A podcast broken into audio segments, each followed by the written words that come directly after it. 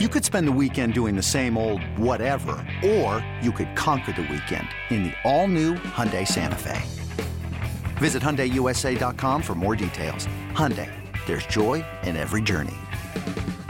With threats to our nation waiting around every corner, adaptability is more important than ever. When conditions change without notice, quick strategic thinking is crucial. And with obstacles consistently impending, determination is essential in overcoming them. It's this willingness, decisiveness, and resilience that sets Marines apart. With our fighting spirit, we don't just fight battles, we win them. Marines are the constant our nation counts on to fight the unknown. And through adaptable problem solving, we do just that.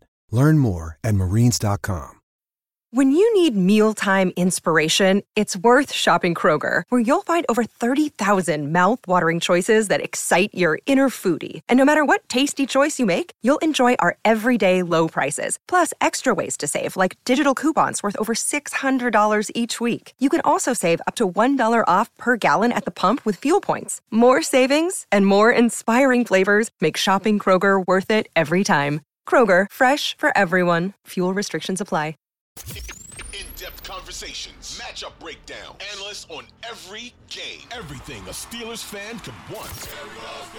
This is Fourth Down in the Steel City with your hosts Adam Crowley and Colin Dunlap.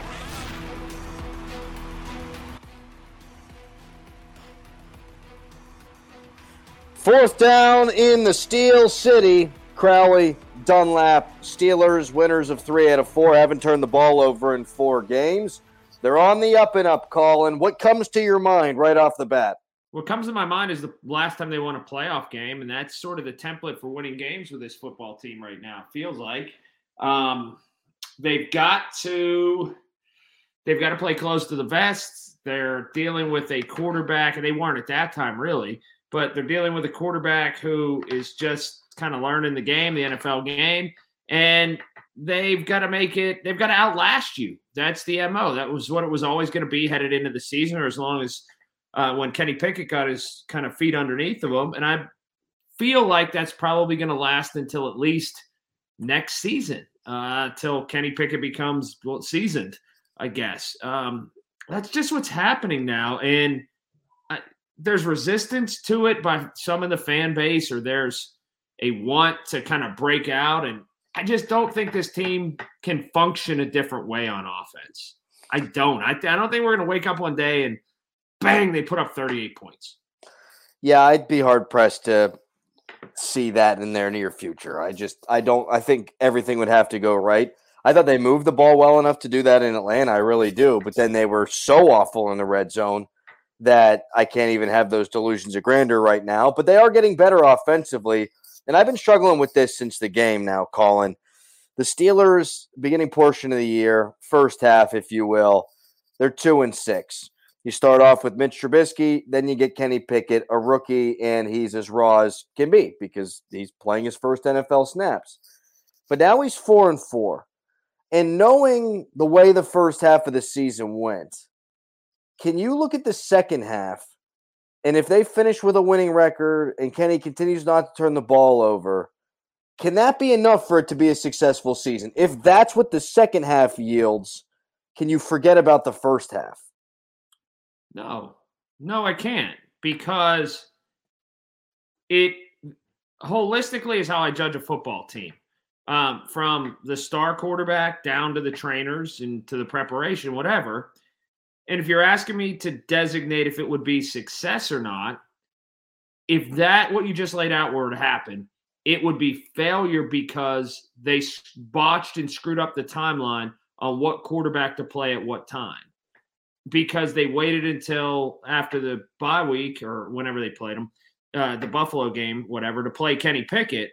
Whenever, if that ends up being, and it would be in hindsight, but you're judging on everything in hindsight because that's how you're judging the moves it would be they waited too long to make the most vital move of the football season. So no, I couldn't judge it as success. I would judge it as missed opportunity. And the only w- reason they missed the opportunity is because they were either afraid, they miscalculated, or they just flat got it wrong. I'm happy you said that because I'm in the same boat. They could have had both. You could have had a better start than two and six if you had held on against the Jets or not thrown the ball away two times, three times really, but two times late against the Miami Dolphins, or if Gunnar Olszewski doesn't screw one up against the New England Patriots.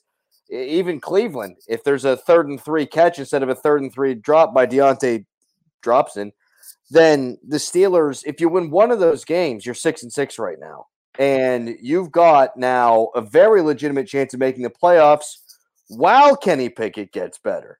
And so, did they screw up the quarterback stuff from the beginning? Yeah, you and I agree on that. But even though they did that, they still were in position to win games, and they and they blew them. So I can't I can't look at the second half. Even if the Steelers, what they're three and one in their last four, let's say they even win their next five, but don't make the playoffs, or they go four and one. So now you're what seven and two down the stretch okay, maybe there's a building block for next year, and that can be a conversation. But if you go seven and two over any stretch of an NFL football season and don't make the playoffs, it's an abject failure. I agree with that. I absolutely agree with that because I mean you're dealing with almost two thirds of the season at that point that you were very successful. Uh, yeah, I, you know, I, I we knew from the beginning, and let's not lose sight of this. And I don't want to make it negative after a, a victory but Mike Tomlin had never dealt with a quarterback battle. He'd never dealt with quarterback uncertainty from a personnel standpoint, or at least how to deal and juggle quarterbacks. And I don't understand how he didn't enlist help or how he got it so wrong. Yeah. Because he definitely got it wrong. Like, and everybody saw it. And he's the thing, too, he still had outs. He still had trap doors he could have jumped through after a couple weeks or going into the Jets game or earlier or after the bye week. And he kind of chose not to. That that that was strange. It was like there's still no, we'll never get it, rhyme or reason as to why he went to Pickett when he went to Pickett. Hey, it's Kaley Cuoco for Priceline. Ready to go to your happy place for a happy price? Well, why didn't you say so? Just download the Priceline app right now and save up to 60% on hotels. So, whether it's Cousin Kevin's Kazoo concert in Kansas City, go Kevin, or Becky's Bachelorette Bash in Bermuda, you never have to miss a trip ever again. So, download the Priceline app today. Your savings are waiting. Go to your happy place for a happy price. Go to your happy price, Priceline. No, and we had talked about it. If you're going to draft a quarterback in the first round, it makes a lot of sense that you just start the guy from day one. But after that, they made the decision not to. Then Mike Tomlin was Mr. Deliberate, Mr. Stick with the plan, Mr. Not let Kenny Pickett really compete for the job, let him compete for the backup role. And they were methodical. And Mike Tomlin had even said on multiple outlets and in press conferences when we make the decision for starting quarterback, we're going to give that guy the opportunity to hold on to the job for a little bit. Then bang. I don't know that he panics, but I'm trying to search for a better word against the New York Jets. I think he threw his plan right out the window. And the way I see it is you can either be plan guy or you can be gut guy, but you can't try to be both. And I think Mike Tomlin in this instance did both. He wanted well, to yeah, be I think I, you're right. You got to be either plan guy or gut guy. And whenever people say that, I always think of I think of uh, Neil Huntington, the former Pirates general manager. He was plan guy. He was advanced metric guy. He was, and I give him credit for one thing. He never strayed from it. Like if you're the guy that says we ran 25,000 simulations on the roster and or on the lineup, and this is how we had to do it, there's not one time that you can deviate from course or else it screws that all up. So that's why invariably at the very end he kind of failed because Clint Hurdle was infusing gut. Well, it throws off your whole mathematical equation off track, even if you just stray one time from all those mathematical variables and equations. And that's what Mike Tomlin is doing. You have to carry out one of those avenues the full way or don't start with it at all. And you have to wonder where they would be right now if Kenny Pickett had started the season. You would feel, or at least I would feel, like the four game stretch he's had right now, you just shift it forward. And so then you've got more room on the back end for Kenny Pickett to grow. It never made sense for me at the They'd beginning. Be six and six. They'd be 500. Yeah, and which gives them a good shot. I mean, depending on who they beat, they would be either a game back of the Jets or tied with the Jets and have the tiebreaker over New York because maybe that's the team that they beat. So you're right there. And part of me struggles just how bad of a football team is this because you are five and seven. I already mentioned four games that were toss ups, and that is the state of the NFL. I'll be on. I mean, I'll be clear on that. We know this, but you also haven't had T.J. Watt, and even when T.J. Watt's been back, he hasn't been healthy. Like when this roster with Kenny Pickett at quarterback is healthy, I do wonder where they are. I don't think it's a good football team, but there's going to be some teams that I don't think are good that are going to make the playoffs. I do wonder how things could have gone. It's about the 15th best team in the league, which right now gets you almost in the playoffs or around the playoffs, yeah. depending on where you record wise. Because 14 teams get in, but not necessarily 14 that have the best record. Um, so they're around the midpoint of the league 15, 16, 17, somewhere around there. And they'd be fighting for a playoff spot. I firmly believe when every when all hands are on deck, that's where they are. They're right in the midpoint.